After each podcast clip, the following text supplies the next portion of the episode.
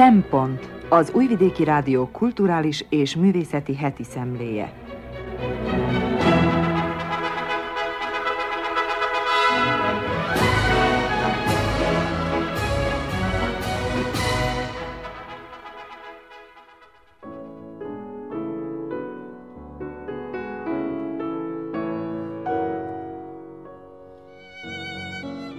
Jó napot kívánok! Köszöntöm az Újvidéki Rádió hallgatóit. A mikrofonnál Krnács Erika, a Szempont mai szerkesztője.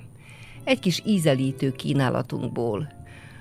Losonc Alpár Szerbhorváth György Nem tudták, hogy tudják című könyvét veszi górcső alá. Grujić Zsuzsa azt fejtegeti, hogy a társadalmi együttélésnek milyen szabályai vannak. A Palicsi Filmfesztivál nyertes filmjéről hallhatunk Sándor Zoltántól.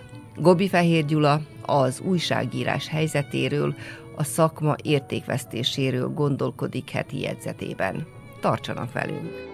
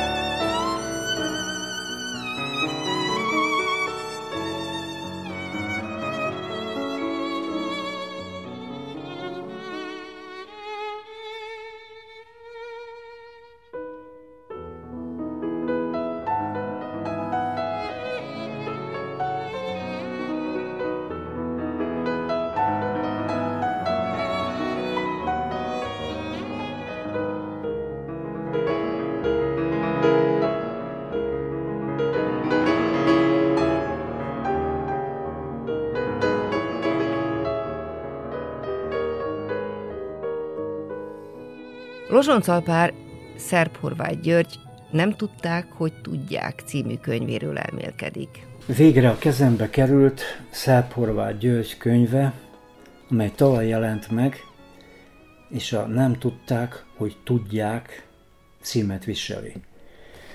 Hála a kishegyesi nyári írószeánsznak, ama szerencsében részesültem, hogy maga a szerző adta át nekem a művét. Végre, mondom, hiszen a szöveget már korábban átfésülhettem, mint hogy tagja voltam AMA bizottságnak, amely Budapest egyik egyetemén doktori titulust adományozott a jelöltnek. Vajdasági magyar valóságirodalom 1945-től 1990-ig, ez az alcím, és kétségkívül irányítja az olvasót, feltárja a könyv tartalmát, és megjelöli az érdeklődési terület időbeli keretét. Tudjuk, a szerző nem először nyúl a vajdasági magyar művelődés és értelmiségtörténet kérdéscsomóihoz. Voltaképpen könyvei kirajzolták az immáron stabilizálódott értelmezési útvonalat. Kezdődött ez még a múlt század feldúlt 90-es éveiben, amikor az egykori új szimpózión tetője alatt újrakezdő fiatalok egyike, mármint Szerbhorváth György, egy egész folyóiratszámot szentelt a jelzett kérdésköröknek. Az egykori szerző ütötte, verte, dehonestálta a zsákutcába került vajdasági magyar értelmiségi, történelmi teljesítményeit, kipellengérezte kompromisszumait, gúny tárgyává tette killódásait.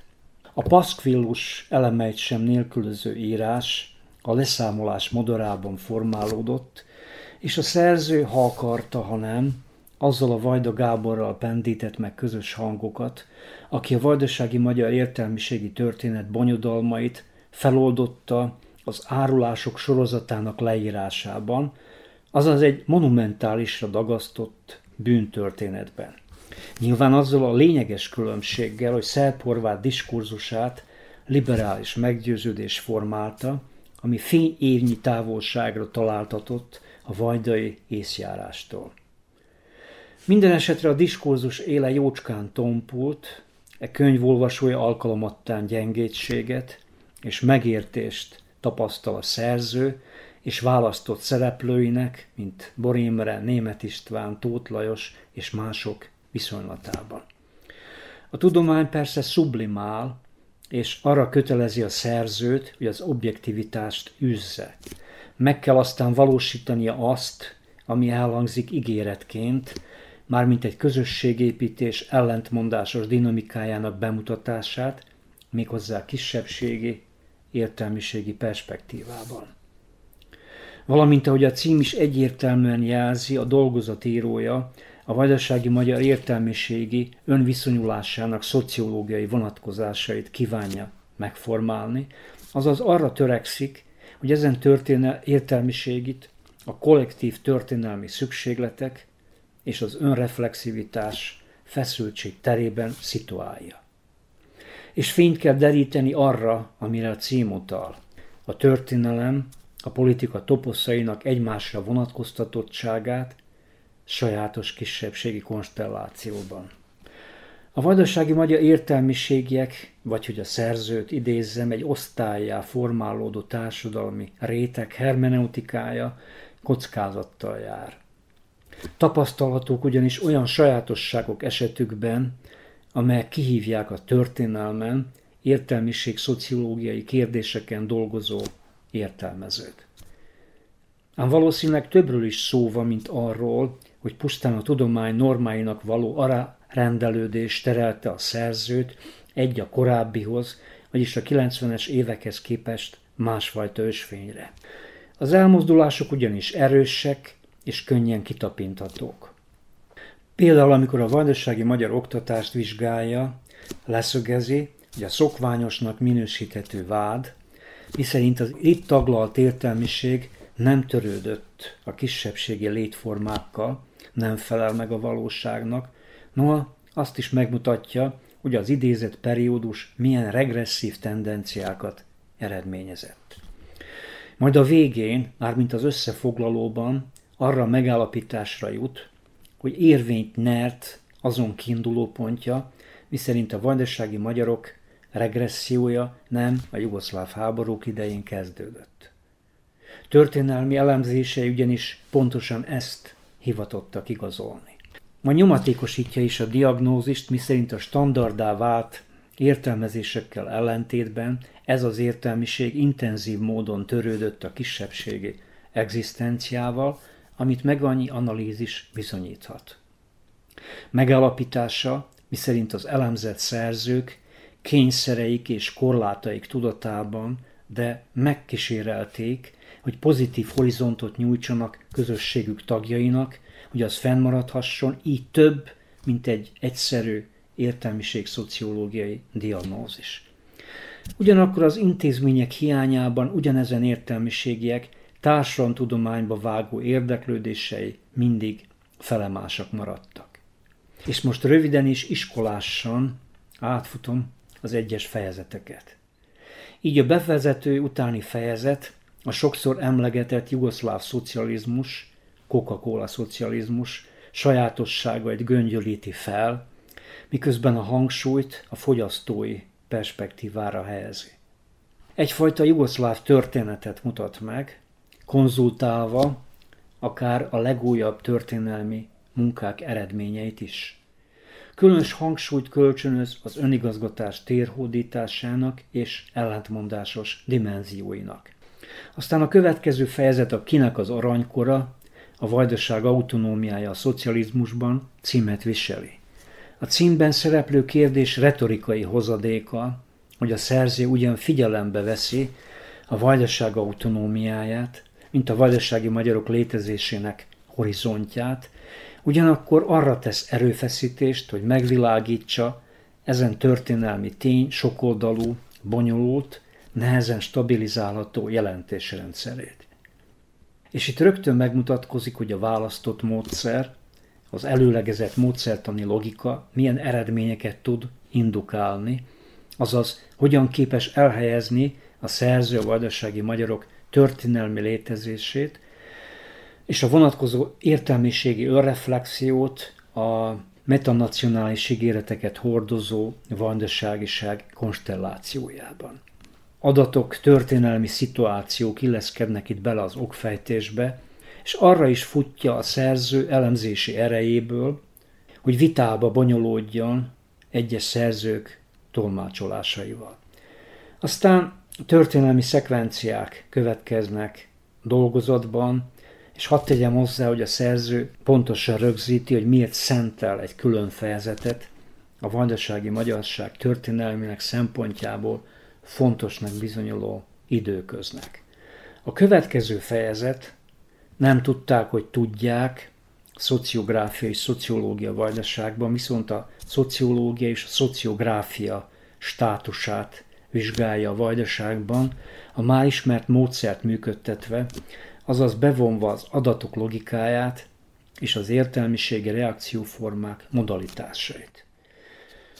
Külön érdekességgel ruházza fel a szerző ezen részt a nem tudás nyomatékosításával, azaz azzal a móddal, ahogy Pierre Bourdieu egy hangsúlyos mondatát applikálja a kisebbségi értelmiségi térbe.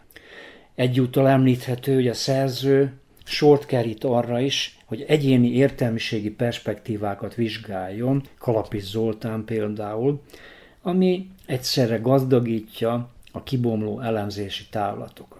Az a kérdés ugyanis, hogy létezette vajdasági magyar társadalomtudomány, elkerülhetetlen aspektus a könyv szempontjából. Mint ahogy a Nyelv és Nemzet, a vajdasági magyar értelmiség útja az osztályhatalomhoz című fejezetben feltáruló tartalmak is szükségszerűek voltak a dolgozat keretén belül.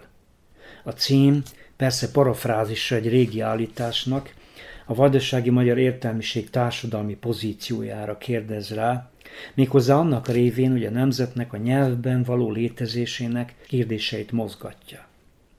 Nyilvánvaló, hogy ezen fejezet kritikai mozzanatokat is hordoz, azaz a tárgyat a szerző egy kritikai diskurzus keretébe helyezi.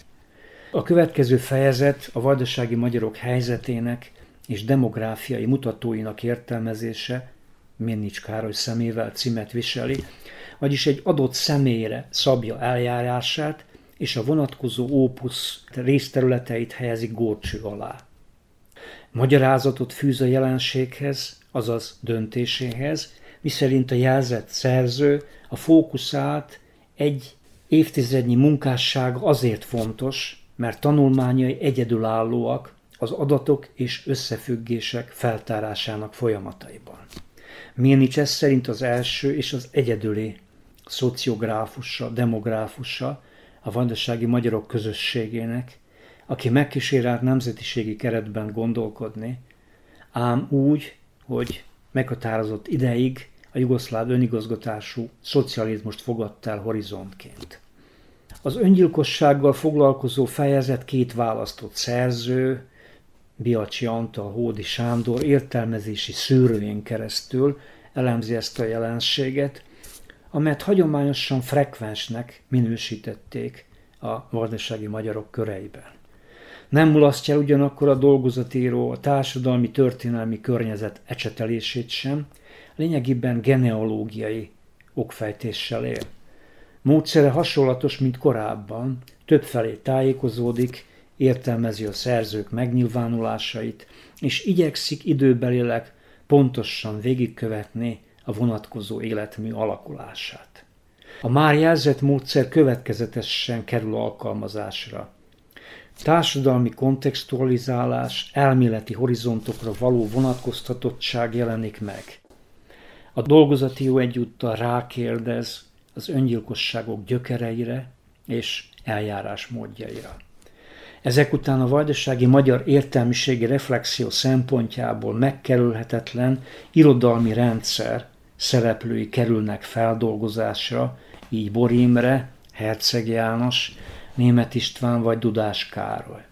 Mindeközben a szerző persze tud arról, hogy milyen különbségek sejlenek fel ezen tárgyalt szerzők között, voltaképpen pozícióik heterogenitásából óhajt fontos következtetéseket levonni. Következésképpen fontos és vitára ingerlő könyv a Nem tudták, hogy tudják. Nem akarja tehermentesíteni a vajdasági magyar értelmiséget, ám teljesítményeit ütközteti a kavargó és kedvezőtlen történelmi feltételekkel, ami a tárgyilagosság rangját biztosítja a műnek.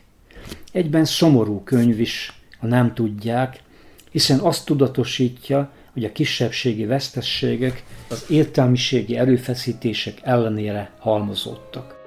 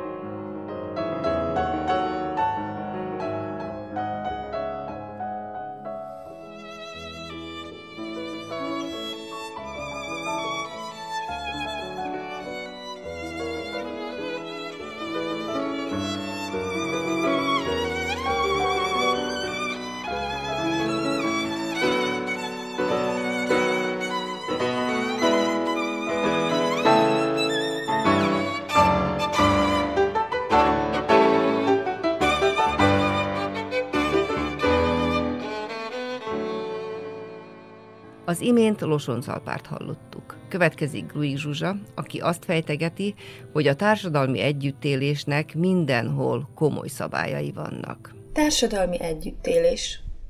Ha az emberek mindent a maguk kényére, kedvére tennének, akkor nem beszélhetnénk társadalomról. A társadalomhoz az kell, hogy az együttélő emberek meghatározott rendszerint vegyenek részt a mindennapokban. Tehát egyaránt társadalmak a 100 fős gyűjtögető közösségek, és a sokmilliós nyugat-európai országok is, hiszen mindenhol meghatározott szabályai vannak az együttélésnek. Nem érdek olyan szabály mentén éljük az életünket, amik a társadalmi létet hivatottak megkönnyíteni. Vannak fontosabb és kevésbé fontos szabályok, és a társadalom ezek áthágását nagyjából egyértelmű módon bünteti. Ezek a szabályok sokféle módon leírhatók. Néhány szabályt beletesznek az alkotmányba, a törvényekbe vagy alacsonyabb rangú jogszabályokba foglalják őket. Aki ezen szabályok ellen vét, az számíthat a megtorlásra. Egy gyilkos, tolvajt vagy biztosítási csalót büntet a törvény is, és általában a társadalom tagjainak megvetése is kíséri. Más szabályokat senki nem rögzít leírva. Aki az erkölcsi normák ellen vét, azt ugyan nem bünteti meg a hatalom, de szembe kell néznie a társadalom rosszallásával. Hogy mi erkölcsös és mi nem, az sokat változik az idők során. 200 éve még komoly megbotránkozást keltett, ha egy lány nem szűzen ment férjhez, de ma már ezen senki nem vonja fel a szemöldökét. Ha valaki nem gondoskodik az idősödő szüleiről, inkább beteszi őket egy otthonba, az viszont ma is rosszallásra és megvetésre számíthat. A társadalmi együttélésnek egészen enyhe szabályai is vannak. A szokások, a hagyományok és az illem megsértőit nemhogy a jog nem üldözi, de komolyabb társadalmi kirekesztettségre sem számíthatnak az elkövetők. Ha a karácsonyt egy wellness szállodában ünneplem meg, ezért legfeljebb egy kis fejcsóválást kapok, hiszen ez mifelénk nem szokás. Ha tornacipővel párosítom a kis kosztümöt, akkor is csak szemforgatásra vagy néhány keresetlen szóra számíthatok. Ha évvégén az osztályfőnök nem kap ajándékot a diákjaitól, Azért legrosszabb esetben is csak lusta, hevenyészet, nem törődöm társaságnak bélyegzik őket, de ennél komolyabb következménnyel nem kell számolniuk. Ahhoz, hogy egy mai modern társadalom valóban jól tudjon funkcionálni, nem elég, ha az emberek szabálykövetők. Arra is szükség van, hogy az emberek ne csak egyénekként gondoljanak magukra, hanem úgy is, mint a rendszer szerves részei. A társadalom, mint rendszer akkor tud igazán jól működni, ha a benne élő emberek nem pusztán a saját érdekeiket tartják szem előtt. A szolidaritás kölcsönös segítségnyújtást jelent. Amikor jobb helyzetben vagyok, mint valaki más, segítséget nyújtok neki. Ettől nekem kicsit rosszabb lesz, neki viszont jobb. Elsőre talán úgy tűnik, hogy az átlag nem változik, tehát a társadalom egésze szempontjából tulajdonképpen mindegy, hogy szolidárisak vagyunk, vagy sem. De ez nem így van, hiszen a társadalmi fejlődés megkívánja, hogy a rosszabb helyzetűeket jobb helyzetbe hozzuk. Úgy is fogalmazhatunk, hogy minden társadalom éppen olyan erős, mint a leggyengébb láncszem. Minél följebb húzzuk a lentlévőket, annál könnyebben haladunk tovább a fejlődés útján. A társadalmi szolidaritás a gyakorlatban úgy nyilvánul meg, hogy az állam pénzt veszel az emberektől, például adó vagy társadalombiztosítás formájában, a befolyt összeget pedig odaadja másoknak, például segélyként vagy családi pótlékként. Ezt nevezzük társadalmi újraelosztásnak. Vannak alanyi jogon járó juttatások, ezek mindenkinek járnak. Ilyen például az oktatás. Ha az iskola fizetős lenne, nem minden szülő tudná oda járatni a gyerekét. Ezért aztán az oktatás ingyenes, az állam a saját költségvetéséből, vagy legalábbis az állampolgárok befizetéseiből finanszírozza. Más kérdés, hogy valóban ingyenesnek nevezhető-e az oktatás ott, ahol a szülők számára anyagi nehézségekkel indul minden szeptember. Más juttatások a jövedelmi helyzettől függenek. Segély nem jár mindenkinek, csak az kapja, akinek nincs munkája, és nagyon kevés a család bevétele.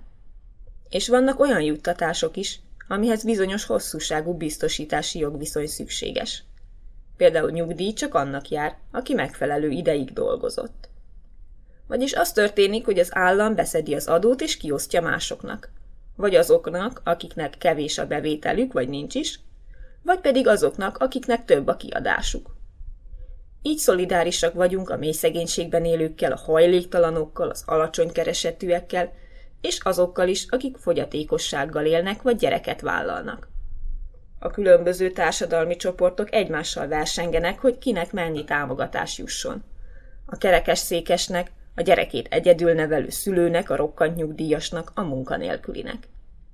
Egy igazságos társadalomban nem csak arra figyelnek, hogy kinek mennyi pénzt adjanak, hanem arra is nagy hangsúlyt helyeznek, hogy kitől mennyit vegyenek el. Nem mindegy például, hogy a legalacsonyabb és a legmagasabb jövedelem után is ugyanannyit kell leadózni. Mert hiába tűnik elsőre logikusnak a gondolat, hogy hát persze, ha 3-szor annyit keres, 3-szor annyit is adózzon, azért könnyen belátható, hogy ez nem teljesen igazságos, hiszen havi 500 euró 10%-a sokkal jobban tud hiányozni az embernek, mint a havi 5000 10%-a. Az adó meg a társadalombiztosítás önmagukban nem rossz dolgok. Hozzájárulnak ahhoz, hogy az egy társadalomban élők valóban együtt, közösen létezzenek. A társadalmi szolidaritás olyan érték, amihez érdemes ragaszkodnunk. Egy összetartó társadalom sokkal többre viheti, mint az, ahol mindenki csak a saját érdekét nézi. Bár elcsépeltnek hangzik, mégis igaz. Még ha mások eltaposásával nekünk rövid távon lehet, hogy jó is lesz, hosszú távon egészen biztosan együtt vihetjük a legtöbbre. Mindez nem azt jelenti, hogy a lehető legmagasabb adókat kell beszedni, miközben arra törekszünk, hogy a végén, az újraelosztás után mindenkinek egyforma jövedelme legyen. A fontos az, hogy a forrásokért folyó harcban minden elnyomott, hátrányban lévő kirekesztett társadalmi csoport hatékonyan képviseltesse magát, és hogy folyamatosan megkérdőjelezzük a korábbi döntések létjogosultságát, lehetővé téve ezzel a változtatást és a fejlődést.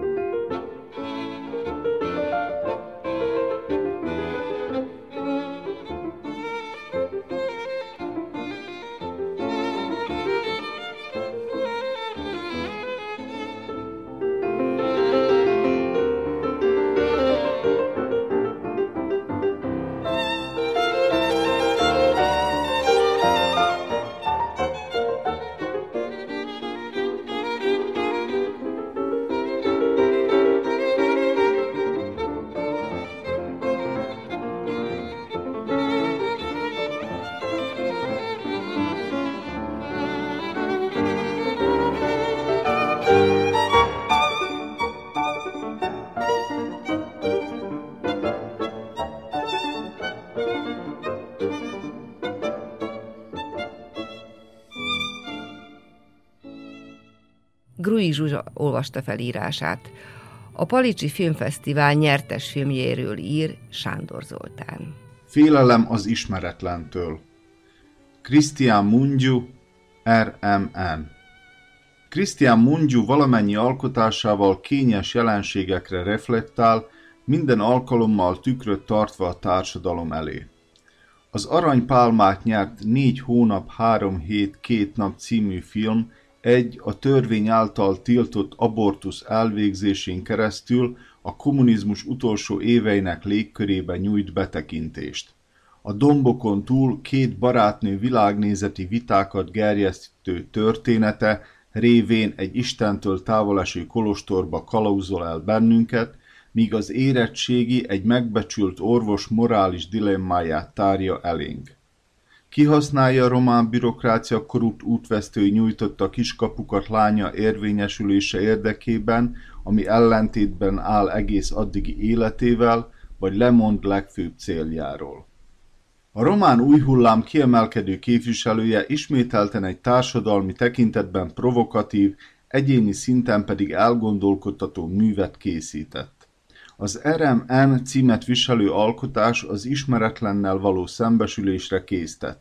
Hogyan élünk meg másokat, hogyan tekintünk a jövőre, hogyan viszonyulunk a megmagyarázhatatlanhoz, legyen szó a bennünket körülölelő természetről, környezetünkről vagy önmagunkról. Az elsősorban az idegen gyűlöletet, rasszizmust és nacionalizmust taglaló film egyszerre hiperrealisztikus és mágikus elemekkel is rendelkezik.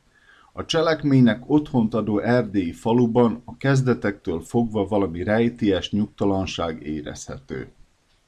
A film központi témáját a valóságból merítette a rendező. 2020 elején Gyergyó-Ditróra 2 srílankai pékmester érkezett. A jelenlétük miatt a falubeliek zúgolódni kezdtek, ami csakhamar olyannyira felkorbácsolta az indulatokat a településen, hogy a legálisan foglalkoztatott idegeneket a cég kénytelen volt elbocsátani. E sajnálatos eset köré építette fel filmjének történetét és karaktereit Cristian Mungiu, korábbi műveihez hasonlóan a személyes sorsok ábrázolása, a szövevényes kapcsolati viszonyok érzékeltetése és az egyéni morális döntések révén igyekezve rámutatni a közösségi állapotokra. A film főhőse egy 100 származású román férfi, aki egy németországi húsüzemben főnöke lekezelő beszólására ingerülten reagál, ami miatt kénytelen hazamenekülni szülőfalujába.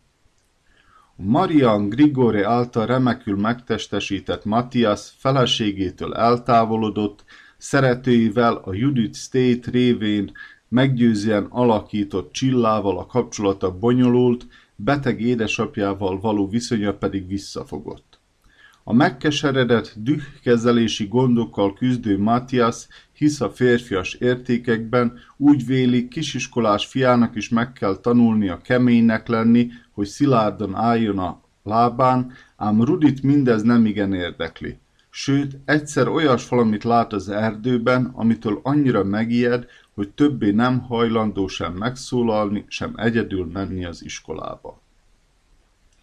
Matthiasnak nincs kifejezett véleménye a jövevényekről, ő a problémával leginkább szeretője Csilla által kerül kapcsolatba, aki a helyi péküzem vezetője, és igazából ő alkalmazott előbb 2, majd egy 3. srílankai vendégmunkást.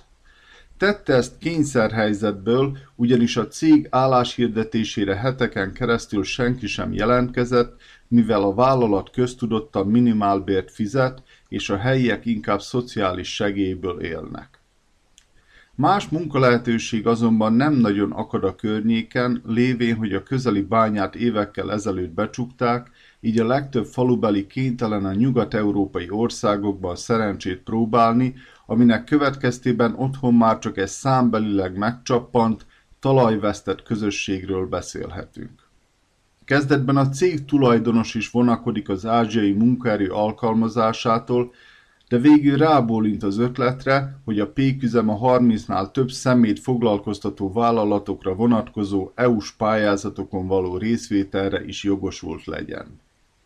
Az idegenek elleni tiltakozás a templomban kezdődik, ahová nem engedik be az egyébként katolikus hívőket, Isten háza így módon a kirekesztés és a gyűlöletbeszéd melegágyává változik, a krisztusi úton megbotló plébános pedig a tiltakozó helyiek szószólójaként lép fel a péküzem tulajdonossánál. Az idegengyűlölő megnyilvánulások közben az interneten is egyre jobban terjednek. Nem tetszés és tiltakozás mellett fenyegetődzés is olvasható, ami a filmben tettlegességig fajul, amikor állarcokban lévő ismeretlenek égő fáklyát dobnak be a vendégmunkások ablakán. A xenofób és rasszista megállapítások a falugyűlésen hágnak a tetőfokra, ahol a helybeli polgárok elmondják fenntartásaikat a három idegennel szemben, hasztalan a magyarázat, hogy a három srílankai férfi papírokkal törvényes keretek között vállal munkát, tehát nem illegális bevándorlókról van szó. A helyiek felsorakoztatnak minden közhelyszerű kifogást, amit a migránsválság alatt hallani lehetett, és kijelentik, hogy addig nem hajlandóak az üzem készítményeit fogyasztani, amíg az idegenek itt vannak. A tésztát gyúrják és a kenyeret fogdossák, hiszen ki tudja, milyen korságok hordozói. Többször elhangzik az is, hogy egyébként semmi bajuk a három férfival, mindenki részére van hely a világban, ám az illetők nem ide tartoznak. A falugyűlés a film negyedórás vágatlan, mozdulatlan kamerával felvett nagy jelenete, amelyben totálból a falu lakosságát látjuk, míg a polgármesternek és a plébánosnak csak a képen kívülről hallani a hangját. Az R.M.N. egy komplex mű, amely különböző rétegein keresztül számos társadalmi jelenségre reagál. A film cselekménye a Gyergyó-Ditró mellett található faluban játszódik, ahol a történet szerint románok, magyarok és szászok többnyire meghitt egyetértésben élnek, ami aligha felel meg a valóságnak, viszont erre a többnyelvű közegre azért lehetett szüksége a forgatókönyvíró rendezőnek, hogy érzékeltesse szűkebb értelemben a lokális, tágabb értelemben pedig a közép-keleti térség lakosságának idegenkedését a más kultúrákból érkező személyek iránt, akiket a cigánysághoz hasonlóan megvet. A munkalehetőség kérdése is összetett. A helyiek attól tarthatnak, hogy amíg lehet a messzi távolból alkalmazni dolgozókat, addig nem fognak helyben emelkedni a bérek, aminek következtében ők kénytelenek lesznek elvándorolni nyugatra, többnyire Németországba, ahol ők is idegenek, sőt, lusta cigányok lesznek, akiket ottani főnökük kizsigerel a munkától. Nem véletlen tehát a nyugatellenes hangulat a közösségben, ami jobb hiány a jelenlévő francia civil aktivistára zúdul, aki egyébként azért tartózkodik a faluban, hogy a medvéket számolja. A rendező korábbi filmjének társadalmi hátterét is szem előtt tartva, filmnézés közben az a benyomásunk támad, hogy bármennyire is haladunk az időben, mintha az adott helyen a műszaki eszközök fejlődésén túl érdemben aligha változnának az állapotok. Csak töprenghetünk azon, hogy a hely lelkülete, a néplélek, vagy valami egészen más az oka ennek. A transzcendens vonulatot a műben leginkább a kisfiú képviseli. Az életmű tekintetében újszerű elemként egy Mungiu filmben teljesen belepasszol az erdélyi havasokban lévő szinte népmeseszerű falu világába némi misztikum és spiritualitás. Az anya a gyereknek az egyik rajza révén úgy véli, megfejtette, mit láthatott a gyerek, amitől olyannyira megijedt, ám amikor annak a valaminek a keresésére indulnak, nem találják. Később viszont mindenki szeme láttára megvalósul a rajz, mintha a kisfiúnak korábban egy másik időségben nyílt volna betekintése, ami finom misztikummal lengi be a filmet. A mű vége is fantasztikumba hajlik. A főhős elüldözi kedvesétől a medvét, és az állat után megy az erdőbe, ahol hirtelen számos mozdulatlan medve tekint rá. Ami utalhat akár a civilizáció és a természet párharcára, a természettől elszakadt ember kálváriájára, végül is bizonyos tekintetben minden ember idegen, az erdőben létesült településen. A film címe R.M.N. a Matthias édesapján elvégzett mágneses rezonancia vizsgálat román nyelvű rövidítése, ugyanakkor egy szójáték révén Romániára is utal. A társadalmi problémák érzékeltetésén túl a mű meggyőző képet fest a vidéki Erdélyről, annak szépségéről és árnyoldaláról egyaránt, emellett ügyesen egyensúlyozik a főhős magánélete és a három vendégmunkás körül kialakult botrány között. Az átfogó falurajzhoz a műnek szüksége van a többrétűségre, ám ami egyik szempontból erénye, másik tekintetben az egyetlen gyenge pontja is, mert a több szálon futó cselekmény és a szövevényes kapcsolatok végül olyannyira összekuszálódnak, hogy a film nem tud mindegyik témában a kellő mértékben elmélyedni. Ettől eltekintve a mű alaposan gyomron rúg, és mindannyiunkat önvizsgálatra késztet.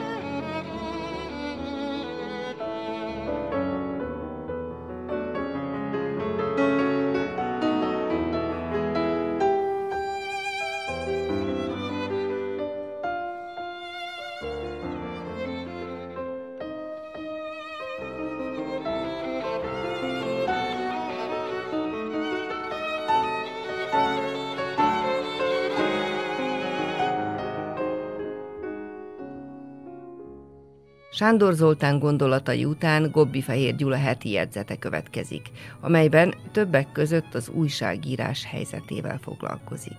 Javuló tartalom. Lehet, hogy mire ez a szöveg elhangzik, addigra az Országos Médiafelügyelő Testület meghozza a döntését, melyik pályázó tévécsatorna kap majd országos frekvenciát, vagyis előkelő helyet Szerbiában. Még a pályázók között is vannak olyanok, akik nem túlságosan bíznak a sikerben, vannak olyanok, akik túlságosan is optimisták, meg persze olyanok is, akik tulajdonképpen elégedettek a jelenlegi helyzettel, hiszen az elég reklámmal látja el őket, így a beadott pályázattal csak meg akarták mutatni a többieknek, meg a történéseket követő közönségüknek, hogy jelen vannak a porondon. A porond pedig a nagy nyilvánosság, amely most is éhesen várja az új tartalmakat, mert elege van már a rengeteg ismétlésből, a 100-szor lepergetett filmekből, a több 10-szer ismételt sorozatokból, vagy az egész nap ismételgetett hírekből. Az utóbbi napokban többször is és több újságban is olvastam azt a mondatot, miszerint a mi újságírásunk válságban van. Több mint 50 éve követem figyelemmel, hogy mi jelenik meg újságjainkban, mi hangzik el rádiós műsorainkban, meg persze azt is, mi látható a tévén. És bizton állíthatom, hogy az újságírásunk egészen nem nagyon változott sem jobbra, sem rosszabbra. Inkább azt lehetne mondani, hogy követi a lehetőségeket, vagyis igyekszik a maga módján kifejezni a valóságot. Ha az újságírásunk helyzetéről beszélünk, akkor kénytelenek vagyunk megállapítani, hogy az egyre kevesebb fiatalt csábít, mert nem kínál túl előkelő karriert, mert egyre kisebbek a fizetések, mert egyre romlik az újságírók helyzete.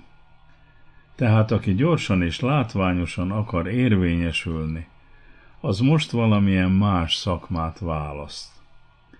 Úgy vélem, a szakma egyfajta értékvesztésben van. Egyesek azt mondják, hogy a jó és nemes hagyományok a múltba vesznek, de sajnos a jövő sem túlságosan biztató. Persze vannak köztünk optimisták is, akik bátran kijelentik, hogy egyfajta forradalom zajlik az újságírásban, mert szerintük majd minden jóra fordul, csak idő kell hozzá. Hiszen minden újságírói formának újabb lehetőséget kínál az új technológia. Csak meg kell azt tanulni, meg kell tanulni használni, vagyis élni kell vele.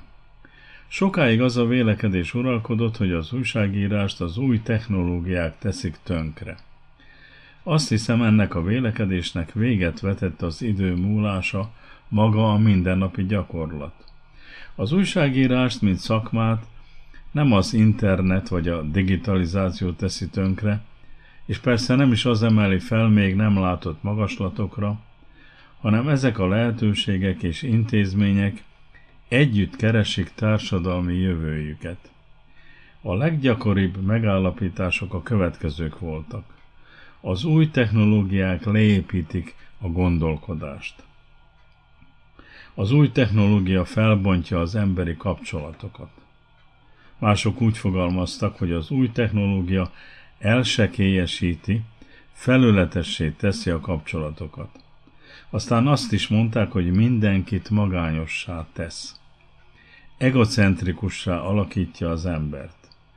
Egyesek szerint a hatalom elnyomó eszközévé vált, vagyis lehetővé teszi egy totalitárius rendszer kialakítását. Tönkreteszi a kultúrát. Elszemélyteleníti a művészeteket. Sőt, még az a vád is sokszor felmerült, hogy az új technológia elválaszt a természettől.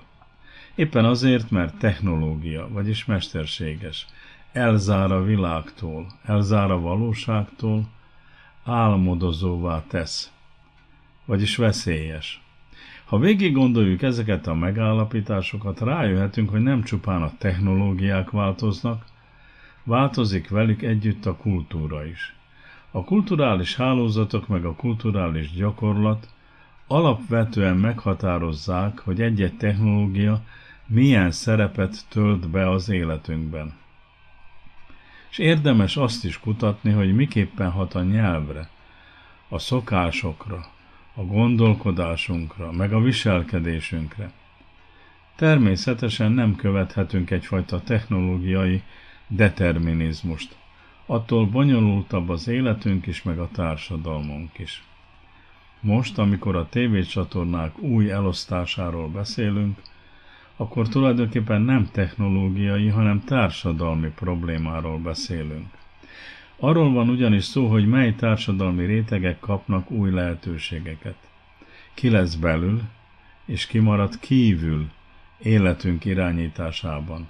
Kinek lesz tekintélye, és kit hagynak a kerítésen kívül.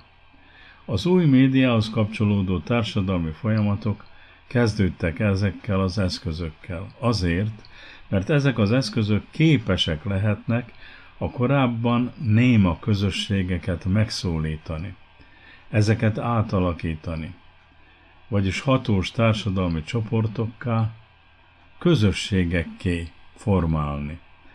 Látjuk ezt a 20. században társadalmi forradalmokat kiváltó tömegmédia történetéből.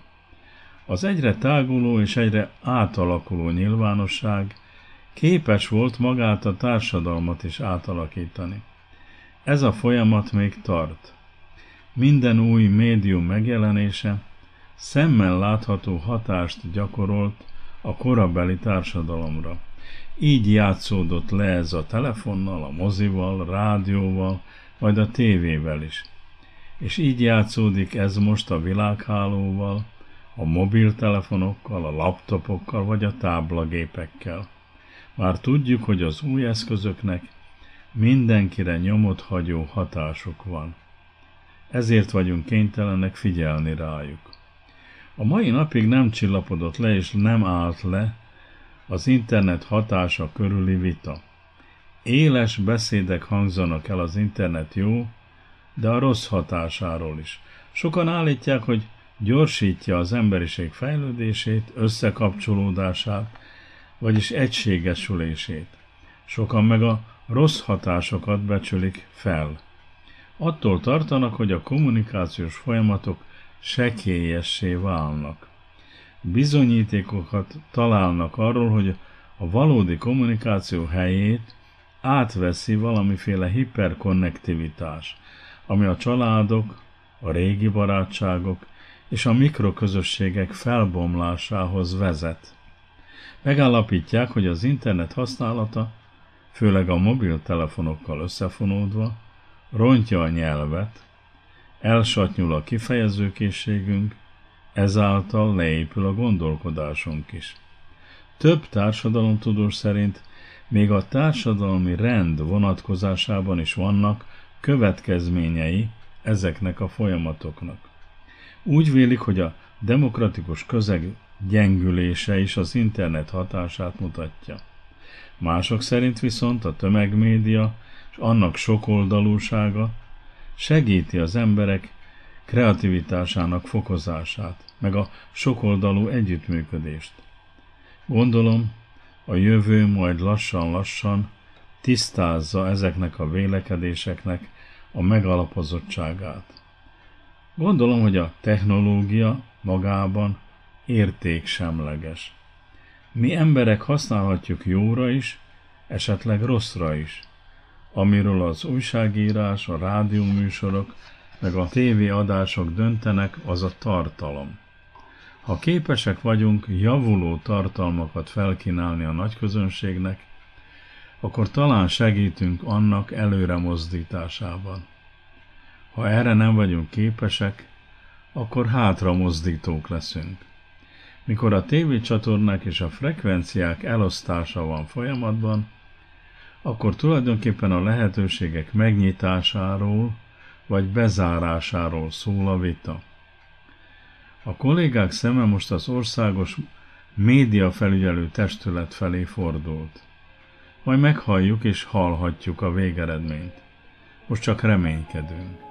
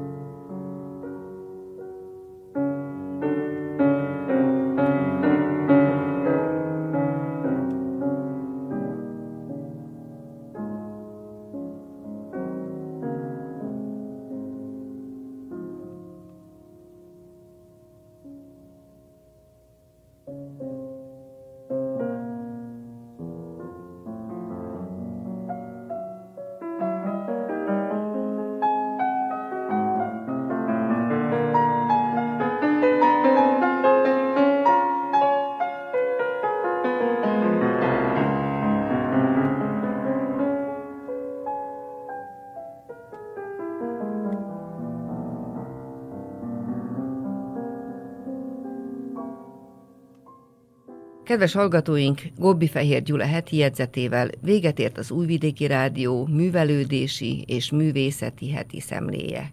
A munkatársak Losonc Alpár, Grujić Zsuzsa, Sándor Zoltán és Gobbi Fehér Gyula, valamint Damian Sász technikai munkatárs nevében köszöni megtisztelő figyelmüket a szerkesztő Krnács Erika. A műsort természetesen az interneten is meghallgathatják a www.rtv.rs.hu honlapon. A viszonthallásra.